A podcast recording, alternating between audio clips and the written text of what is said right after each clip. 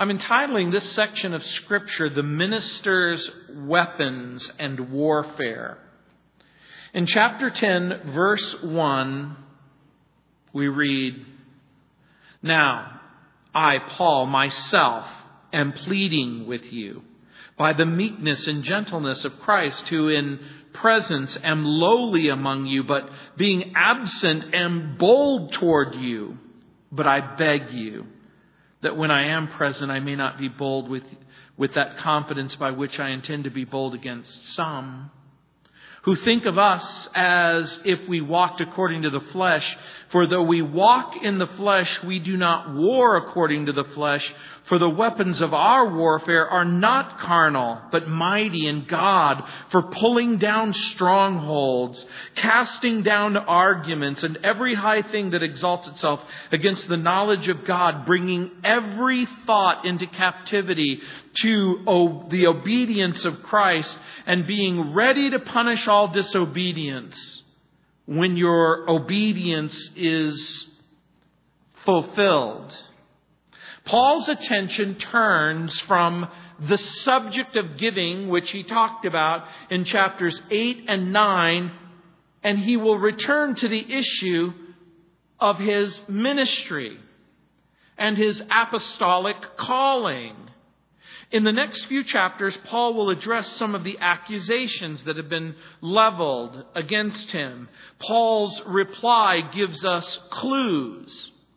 There were some in Corinth who didn't believe that Paul was a genuine apostle. And the reason why they did not believe that he was a genuine apostle is because there were those who accused him of insincerity and hypocrisy and that he lacked credentials from Jerusalem. And plus, he didn't look all that cool. He was short and squat and bald with failing eyesight if you met Paul in person, you would think, wow, what a disappointment. Some accused Paul of resorting to worldly means and methods in his ministry. But Paul wasn't insecure and he wasn't paranoid. He is really defending the apostolic office and the gospel itself and the message of Jesus. He is not concerned about himself. In Corinth, there were false teachers who insisted on mixing Judaism and the gospel.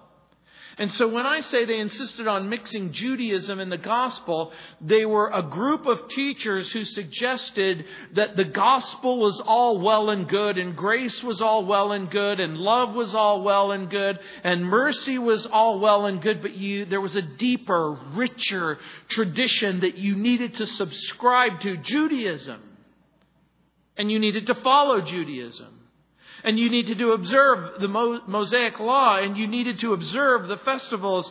And in a very real sense, if you embraced the things of Judaism, then that was honoring and pleasing to God. In answering his critics, Paul like I said, isn't simply defending himself. He's answering Satan in verses 13 through 15. And in this short chapter, Paul will encourage the reader to follow Christ's example in verse 1. Use spiritual weapons in verses 2 through 6. Refuse to judge by appearance in verses 7 through 11. And then let God both commend you and defend you in verses 12 through 18. So Paul will speak of the Christian's attitude in verses 1 through 6, authority in verses 7 through 11, approval in verses 12 through 18. So the theme of the chapter and the point of Paul's argument is going to be found in the last verse where at the end of the argument, when push comes to shove, in verse 18, he'll come to the conclusion For not he who commends himself is approved, but whom the Lord commends. That is, what really matters most isn't what you think or even what I think. What matters most is what Jesus thinks. And so it begins with criticism and accusation. Look again in verse 1. Now I, Paul, Remember, he's talked about Titus and Timothy earlier, and now he's, he is drawing special attention to himself. He says, Now I, Paul, myself, I'm pleading with you by the meekness and gentleness of Christ, who in presence am lowly among you, but being absent am bold toward you.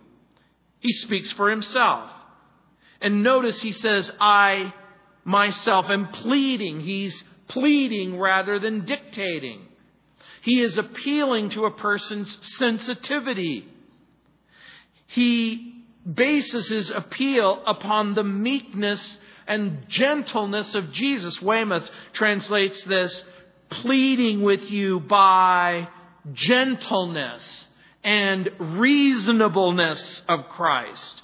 By the way, this is one of the very few places in the New Testament where Paul is writing, where he is using the illustration of the earthly ministry of Jesus rather than the ascended ministry of Jesus, who is seated at the right hand of the Father in honor, praise, and glory. He's drawing attention to the earthly ministry of Jesus, who was meek and gentle. And so Paul describes his ministry in meekness and gentleness lowly, look what he says, in your presence, but being absent, exercising courage. Another way of saying this, who in presence am lowly. The adjective in the original language is tapeinos in the Greek language. It meant to bring low. It also meant undistinguished. And in a negative sense or a bad sense, it meant subservient or abject. In other words, it was the idea of lowliness being someone that you would look at and you wouldn't really give a second thought.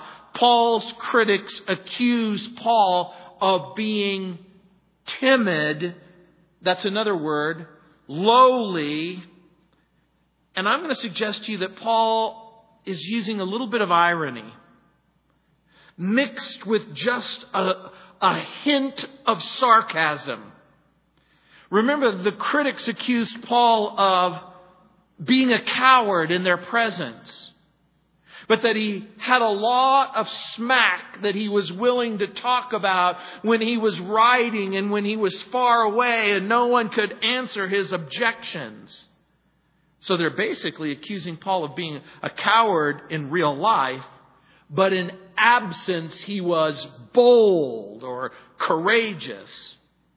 Now, this brings up something, and that is the reality of how human beings love celebrity. And there's certain cultures that love it more than other cultures. I want to suggest to you that our culture really loves celebrity. We live in a world where you can be famous for simply being famous.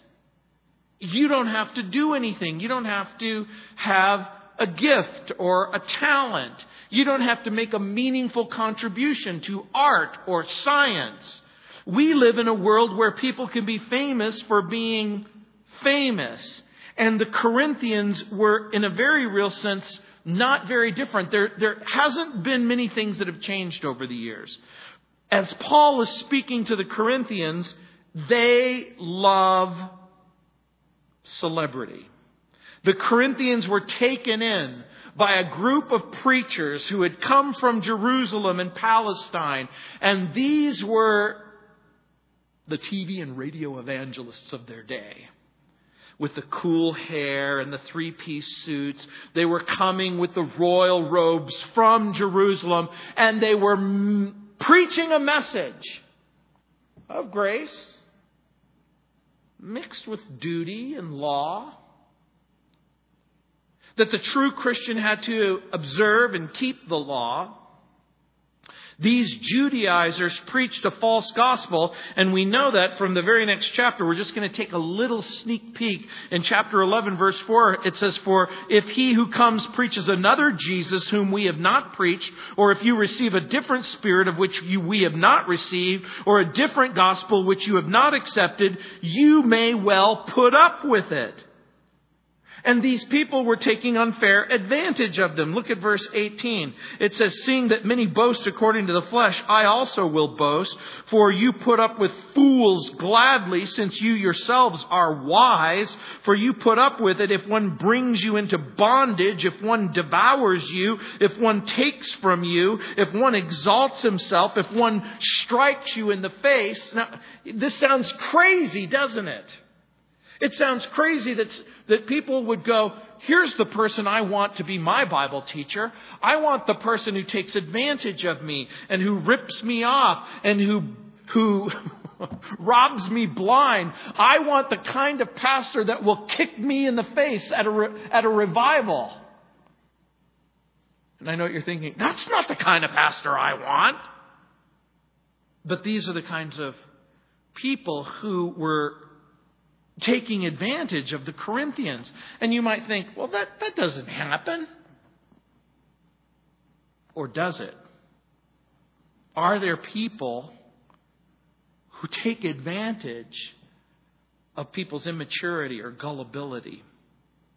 Warren Wiersbe writes, quote, they were welcomed by the church, these false teachers, and honored above Paul, who had founded the church and risked his life for the church. Paul is so weak, these teachers said, as they lorded it over the church. Follow us because we have real power.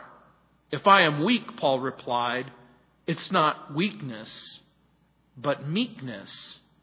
Christ never lorded it over people. His power was exercised in meekness and humility. Meekness is not weakness. Meekness is strength under control. The ability to be angry at sin, yet willing to suffer abuse for the sake of Christ, unquote.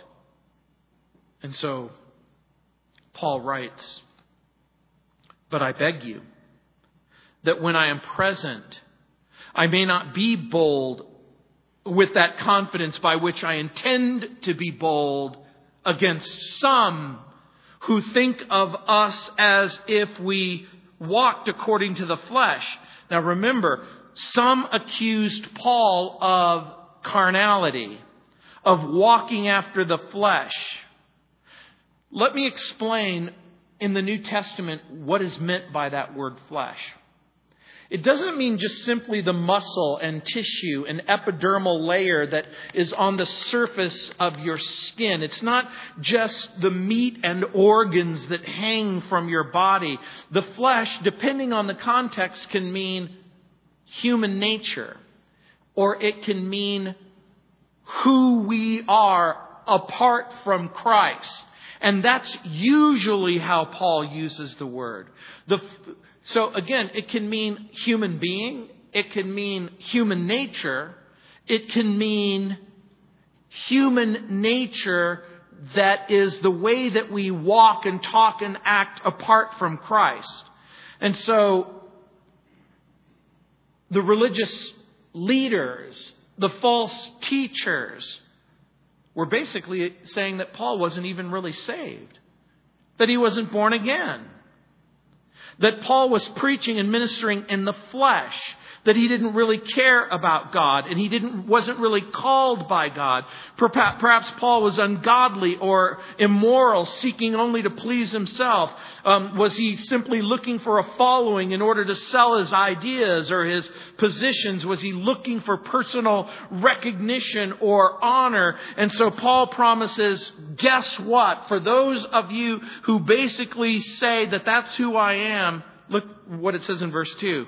I intend to be bold against some. Let's pause for a moment. And we've asked and answered this question in our study in the book of Second Corinthians. Was Paul the object and subject of unjust criticism? I think the answer is yes. Was he the object and the subject of ill treatment, abuse, unjust abuse, false reports, personal abuse. You know what I think the answer is? Yeah. What generated this attack? His labors in the gospel. For over a year and a half, he had given himself to prayer. He had given himself to teaching in that region. He had given himself with bringing the gospel, bringing the story of hope and love and salvation and redemption in the person of Jesus Christ. He had given them the gospel. A church had formed and he continued the work of the ministry. And then other people showed up. Other people who said, you know what? Paul is milk and Paul is only giving you a superficial understanding. If you really want to know the deep things of God, if you really want to know the most important things about God, if you want to plumb the depths of the riches of insight and superior understanding, guess what? We can give that to you. And this was part of the problem. You see, when the churches had attained some level of maturity and self sufficiency, Paul would move on. And when he left, local enemies who were sent by Satan to sabotage the church would show up. And they weren't content to just simply teach false doctrine. They felt the need to sabotage his character and his reputation. And so the false teachers had succeeded in seducing some, in turning some away from Paul, away from the gospel, in order to hinder his usefulness and service. And so when Paul moved out, other people moved in. When Paul left, then there were some people who would show up in an attempt to fill the void. And you see, they weren't just interested in sabotaging his character and his reputation. The false teachers wanted to cement the people's affections by destroying their affections for Paul as well.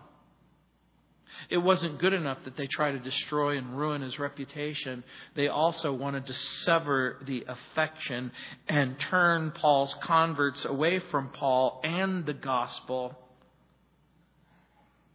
in order that they would be lifted up. They felt that Paul had to be held in contempt. Now, I want you to think about how serious this is. But in spite of the seriousness of the danger, Paul, Paul, Paul's warning is bathed in meekness and gentleness. Paul pleads with them twice in two verses to turn to the Lord, to turn away from their unfounded attacks and the false teachings, so that Paul wouldn't have to confront them. Do you understand what Paul is doing? He's basically saying, I think it would be best if you would just simply remove the challenge.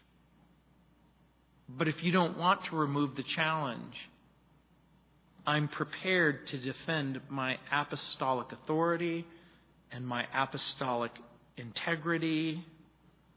Paul's heart was that each member of the church would trust Jesus as the Savior, that they would hold fast to the truth of the gospel, that they would stand fast in one spirit, in one mind, striving together in the faith, in the gospel. That's exactly the way Paul puts it in Philippians chapter 1, verse 27. In a perfect world, Jesus is the Savior. The truth of the gospel stands. We have unity in mind and spirit and faith.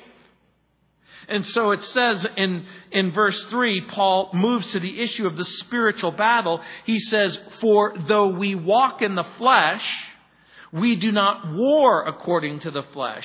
And so again, here's the idea. For though we walk in the flesh, in what way? In the sense that we're human. We are human beings with human minds and human emotions and human limitations. We are human beings. For though we walk in the flesh, we do not war according to the flesh. What does that mean?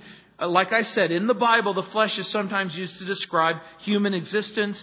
The apostles are living human lives in human bodies, but they're not waging warfare according to human motives or human methods. What does that mean? Paul is going to explain it. He says, yes, there is a physical world, and yes, there's a spiritual world. In verse 4, for the weapons of our warfare are not carnal, but mighty in God for the pulling down of strongholds.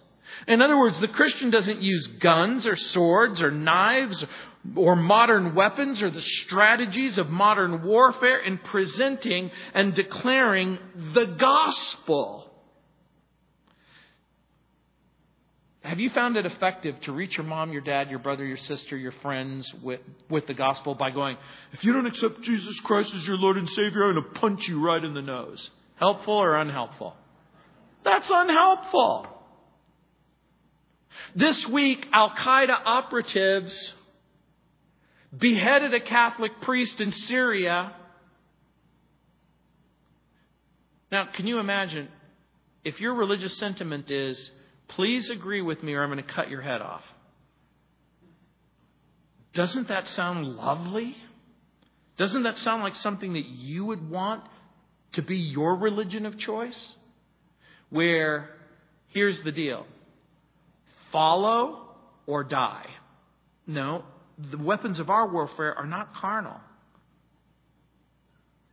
Those carnal methods are not the ones the apostles used.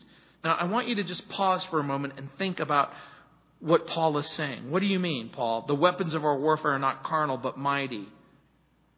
We may think that wealth or power or glory or fluency or influence or being clever can accomplish the goals of the gospel. But what are the goals of the gospel? The goals of the gospel are to get people to turn from their sin, to turn to the Savior, to embrace Jesus Christ as Lord. So when Paul says, for the weapons of our warfare are not carnal, he's basically suggesting that carnal meaning human using human methods and human methodologies. Carnal methods are weak, really empty. Carnal methods are those methods approved by and used by carnal people. So Paul is surrounded in that world by all kinds of sinful philosophies and systems of thought and religions whose origins rested in the rebellion and disobedience of Satan and sinful men. So Paul is living in a world just like the world in which you and I live where people want the kind of religion where everyone is accepted and embraced without regard to, to who they are or how they act. And by who they are, I don't mean black, white, male, female. I'm talking about people who are willing to turn from their sin and turn to the Savior. Human philosophy and human religion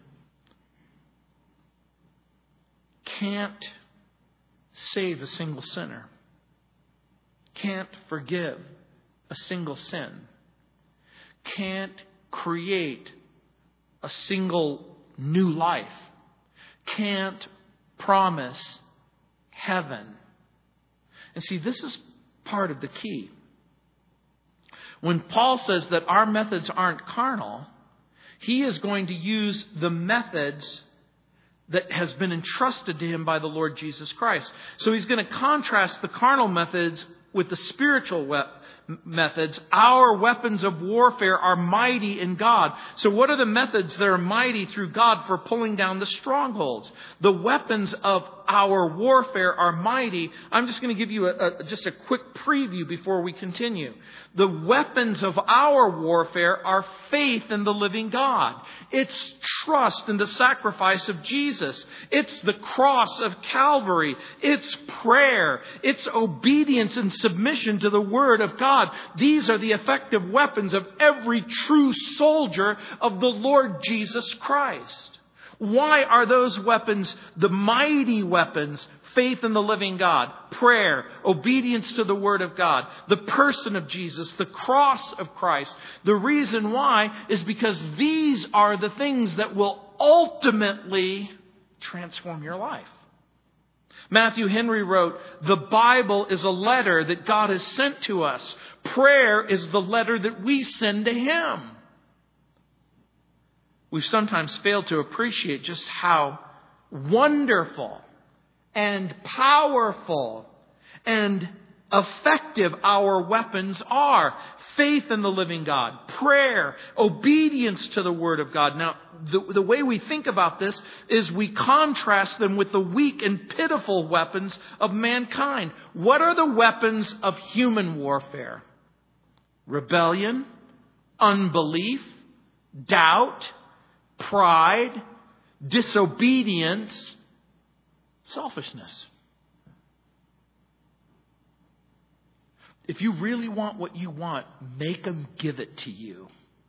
Is that the weapons of our warfare? No. The pitiful and weak weapons of human beings rebellion, unbelief, doubt, disobedience. Look at the character of our weapons. They're not carnal, but they're spiritual through God. Do you understand what Paul means when he says, For the weapons of our warfare are not carnal, but mighty in God? The reason why this becomes such an important point for each and every one of us is Paul points out the reality that our weapons are both spiritual and then connected to God. Do you know what happens when you have a weapon that is connected to God? You have a weapon that has all of the power, the authority, the glory, the dignity of God Himself. If the weapons of our warfare are not carnal but spiritual, and if they're connected to God, that means that the power of the gospel is connected to God, and the person of Jesus is connected to God, and prayer connects us to God, and then obedience and submission to the Word of God and the character of God brings about the transformation of the human heart. That's the point that Paul is making. They connect the Christian with the invisible power of God. Our weapons link us with His divine energy. We are united with an irresistible power and might. So instead of telling a person, you'll never change, versus, God can change you by the power of the Holy Spirit. You're always going to be evil. No. The reality is, if any person's in Christ, he's a new creation. Behold, the old things have passed away. Behold, all things have become new. You'll never be different. You'll never change. No, the Bible makes it abundantly clear that each and every one of us are in the process of being changed. So Paul's going to elaborate on the strongholds. For the weapons of our warfare are not carnal, but mighty in God for the pulling down of the strongholds in the very next verse. By the way, the word stronghold meant fortress, and here it's used as a metaphor for the thoughts and reasons that people use to fortify their opinion or defend their suppositions or assertions. But here, for the pulling down of strongholds, are every single human thought and idea that stands in opposition to God. On my radio program, I had a call from a lady today. And she said, you know, Christianity seems to be a religion that's very judgmental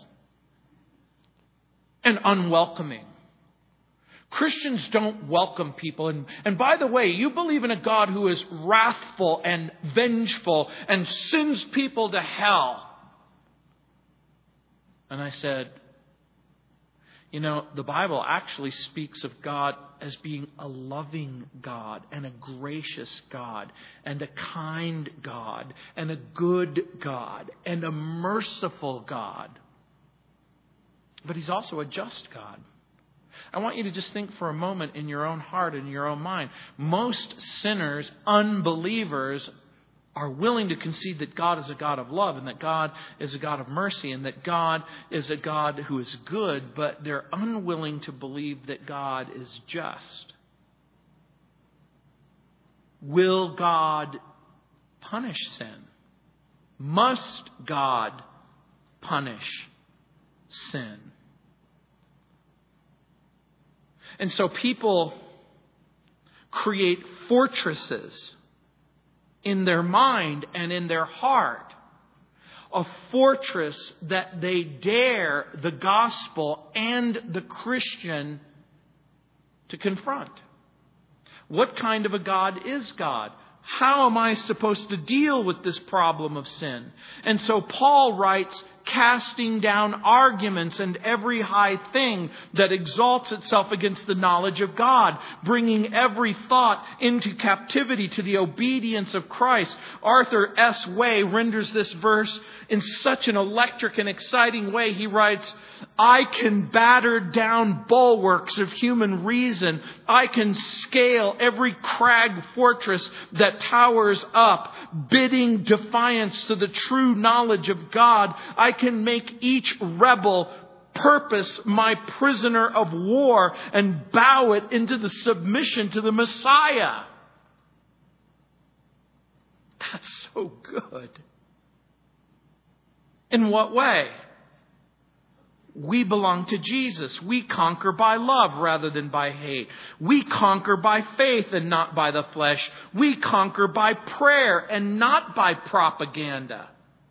And so Paul in that verse is basically giving us the methodology that we can use to conquer evil and to bring down the strongholds. He gives three strategies. Number one, we cast down imaginations. Number two, we cast down every high thing that exalts itself against the knowledge of God. Number three, we capture our thought and then we bring it into submission and obedience to Jesus. And the word, by the way, casting down arguments, the word translated arguments or, or imaginations is very interesting in the original language. It's the, it's the word logismos. You know the word logo. It's that, that word, the word that means word or thought or idea. Logismos is the quality of reasoning. It is the sum and the substance of thoughts and thought patterns. So here, when he says casting down arguments, he's really talking about thinking. Thinking. What kind of thinking? He's actually thinking about stinking thinking. How do I know that? Because it's the kind of thinking that excludes God and revelation. It's the kind of thinking that says, I want an explanation for the world apart from God. Why is there something rather than nothing apart from God? Why do human beings exist apart from God? Why is there suffering and sin apart from God? How do I have a full and a happy life apart from God? Question Does the Bible seem to suggest that you can have a happy, fulfilled life apart from God? No. So again, here's the thought process.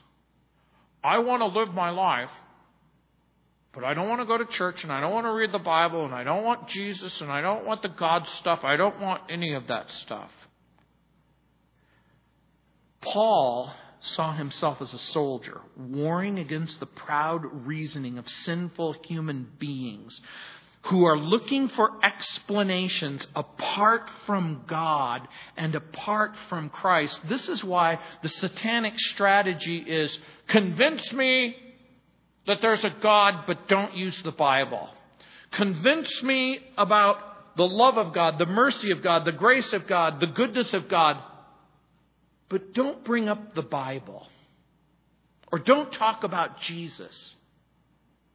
Now, here's what we know according to the Bible God spoke in different ways at different times in times past, but He has in these last days spoken to us by His own dear Son, Jesus. In 1 John chapter 1 and in chapter 2, John the Apostle writes, he basically asks this question Do you really, really want to know what God is like? His answer? then look at Jesus.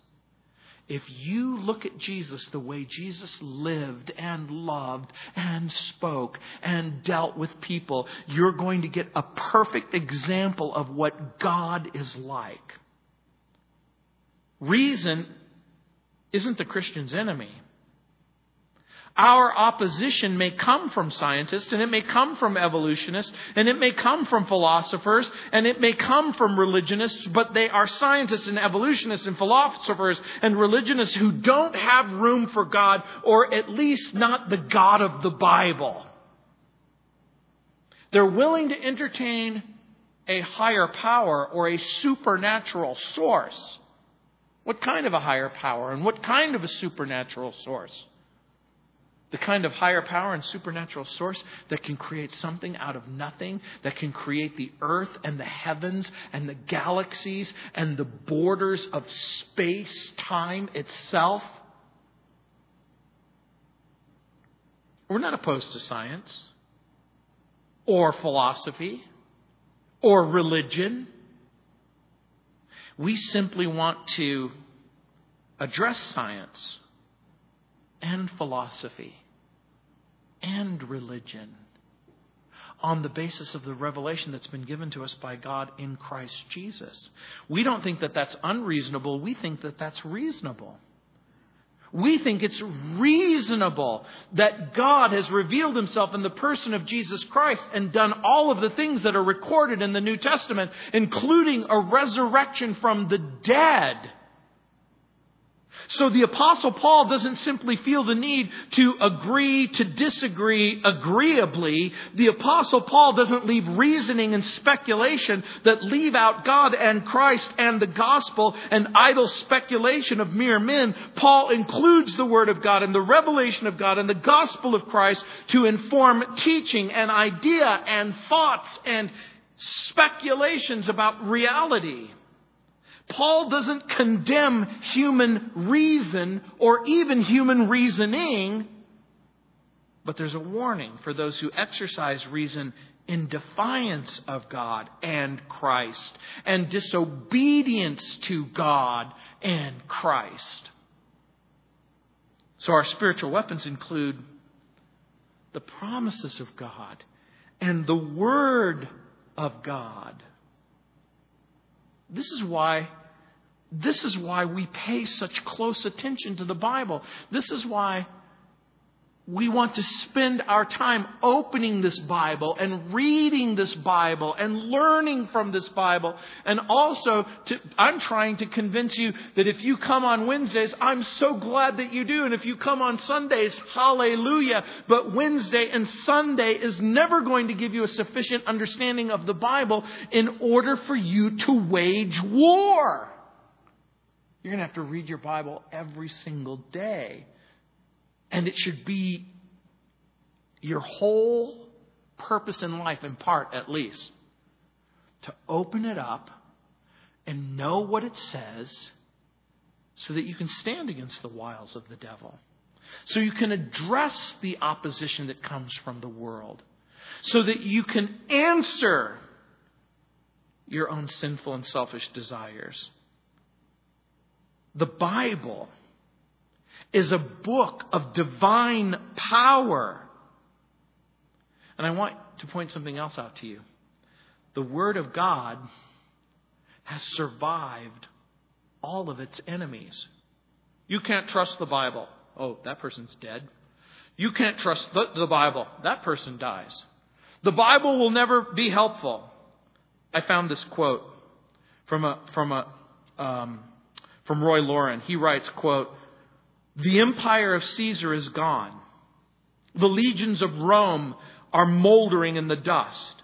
The avalanches that Napoleon hurled upon Europe have melted away. The pride of the pharaohs have fallen. The pyramids they have raised to be their tombs are sinking every day in desert sands. Yeah, that's pretty interesting considering Cairo just fell again today.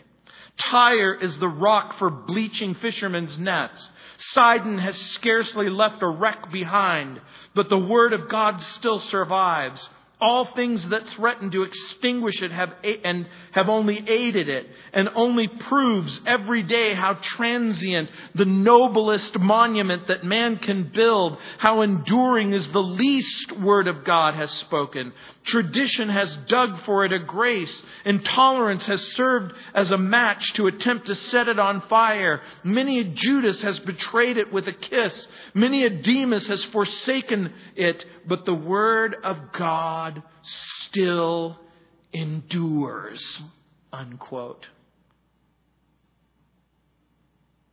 Selfishness, wickedness, come and go. And so Paul writes, and being ready to punish all disobedience when your obedience is fulfilled. What is he basically saying? And being ready to punish all disobedience when your obedience is fulfilled. Let me help you understand, I'm hoping, the context. How does the minister deal with rebellion, with disobedience, with criticism? The genuine believer is given the opportunity to come forward. Paul, in this particular passage, has over and over and over again appealed to the real Christian. A real Christian will look to the satisfying solution of the Bible as the solution to conflict or problems or disagreements. Paul isn't afraid to punish disobedience. The Corinthians who are willing to come forward and submit to the truth are being given the opportunity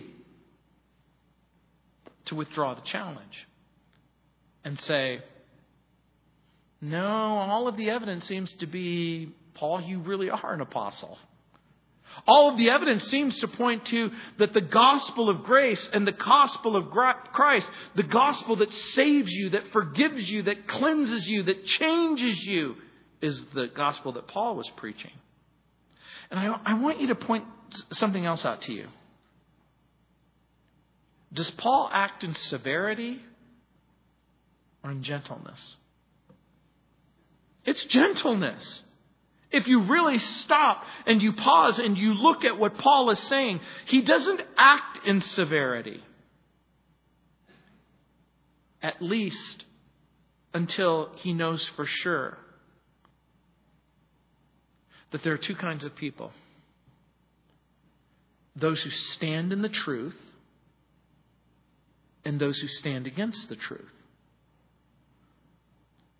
There are people who stand in the truth, and there are people who stand outside of the truth. And Paul wants to make sure through every means of repentance and correction that all means of repentance and correction have been exhausted. I don't understand what you mean.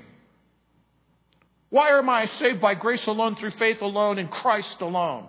I don't understand what you mean about the Trinity. I don't understand what you mean about this. I don't understand what you mean about that. Hey, you know what? It's okay for us not to understand everything about everything, but so let's sit down and talk about that. So that we can come to a conclusion that honors God and honors the Word of God. Paul wants to make sure every means of repentance and correct, correction have been exhausted before discipline. But he is ready to punish all disobedience. In what sense? This letter should serve as a warning. What's the corrective action available to the church? Well, church discipline, by the way, is talked about by Paul in 1 Corinthians chapter 5, verses 1 through 5. I don't have time to really go over it, but let me just quickly tell you. In 1 Corinthians chapter 5, he's already written, he says, deliver such a one to Satan.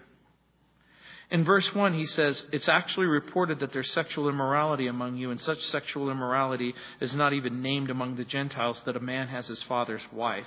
And you are puffed up, and you have not rather mourned that he who has done this might be taken away from among you. For I indeed, as absent in body, but present in spirit, have already judged as though I were present, him who has so done this deed, in the name of our Lord Jesus Christ. When you are gathered together along with my spirit, with the power of our Lord Lord Jesus Christ deliver such a one to Satan for the destruction of the flesh, that his spirit may be saved in the day of the Lord Jesus. Do you know what he's saying? He's basically saying, don't go to Matthew 18. Don't take one or two or witnesses. Kick him out. Right now. Kick him out right now. Why? Because this is so, so wrong. How can you not see that this is wrong. Paul wrote to Timothy in 1 Timothy chapter 5 verse 20, "Them that sin rebuke before all, that others may fear." Titus 3:10, "Reject a divisive man after the first and the second admonition, knowing that such a person is warped and sinning, being self-condemned." Does Paul discipline apart from grace, apart from mercy, apart from understanding, apart from a generous willingness to try and work it out. He's making every effort to try and work it out. President Lincoln was once asked about his attitude towards his enemies. Someone criticized Lincoln and said, Why do you try to make friends of them? You should try to destroy them. And Lincoln responded, Am I not destroying my enemies? Lincoln replied gently, When I make them my friends. Isn't that the best way to get rid of an enemy? Make him or her your friend. Paul isn't trying to get rid of his enemies. He's trying to make them friends. On what basis? On the basis of Christ, on the basis of the revelation of Christ, on the basis of the gospel of Christ. George Washington said, To be prepared for war is one of the most effectual means of preserving peace. I think it's true in the real world but it's also true in the spiritual world. To be prepared for war is the most effectual means of preserving peace because we are at war with the world and with the flesh and with the devil. We're citizens of two worlds, earth and heaven. William Temple wrote, We, Christians at war, are called to the hardest of all tasks to fight without hatred, to resist without bitterness, and in the end, if God grant it so, to triumph without vindictiveness. Winston Churchill once referred to his opponents in the British Parliament as those who were, his words, quote, decided only to be undecided, resolved only to be irresolute, adamant for drift, solid for fluidity, all powerful to be impotent. Unquote. It was Churchill's way of saying that his enemies would never come to a decision. They would never resolve to stand anywhere. And as you know, the man or woman who won't stand for something will eventually fall for anything. So Paul's determined to be meek and not weak. Paul refuses to resort to satanic tactics. Paul will use mighty weapons to knock down Satan's strongholds. And later in this chapter, Paul's enemies will say that Paul possesses no power or authority. He writes like a lion, but in reality, he's a lamb. And Paul's response, I think, is going to surprise you. He's going to basically tell the critic that he has the power and the authority of Jesus in both the things that he writes and in the things that he says he refuses to compare himself with other men. He will only compare himself with one man the risen Savior, Jesus. In the end, Paul prays that the Corinthians' faith will grow in verses 14 and 15, that they'll be given the opportunity to preach the gospel in verses 16 and 17. Because the only approval that really matters is the approval that comes from God. You see, you're going to be embroiled in a battle. And the weapons that you bring will determine the outcome of the conflict. It depends on what you really want to see happen. If you want to see a person saved, you're going to have to give them the gospel. If you want to see a person forgiven, they're going to have to be given hope. And if you want to see a person change, then you've got to give them the tools in order to make the change. And that's why the weapons of our warfare are spiritual and mighty in God. Because the moment that you tell a person that there is hope in Christ, that there's forgiveness in Christ, that there's joy and love and eternal life in Christ, you have attached yourself to God's message and God's Messiah. We're going to have communion in just a moment. What I want you to do is just hold the elements until we all have an opportunity to partake together. Let me pray for you. Heavenly Father, I pray for these men and women. Lord, each and every one of us are going to be tempted to try to solve a problem or resolve a conflict, to answer a criticism or abuse using methods that are not spiritual, methods that are carnal and selfish. And so, Heavenly Father, we pray that right from the start we would be willing to honor you. That, Lord, we would begin to realize that the conflicts that we are experiencing aren't just with flesh, but with supernatural beings. No wonder Paul will later write to the Ephesians and tell them that our struggle isn't against flesh and blood, but against principalities and powers, thrones, dominions, spiritual authorities, wickedness and heavenly on high and and Lord, we, we sometimes forget that there is a supernatural battle raging all around us. And every once in a while, we are enlisted to take part in the battle, to be soldiers and wage war. But Lord, again, we know what our mission is. That our brothers and our sisters are in a very dark place, being held captive by Satan. Lord, we pray that by the Holy Spirit, those scales would be lifted and that they would hear the gospel and respond to the message of love. That a real Jesus died on a real cross in order to save us.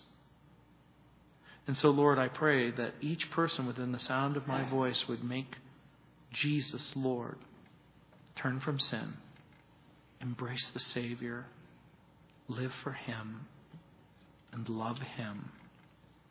In Jesus' name. Amen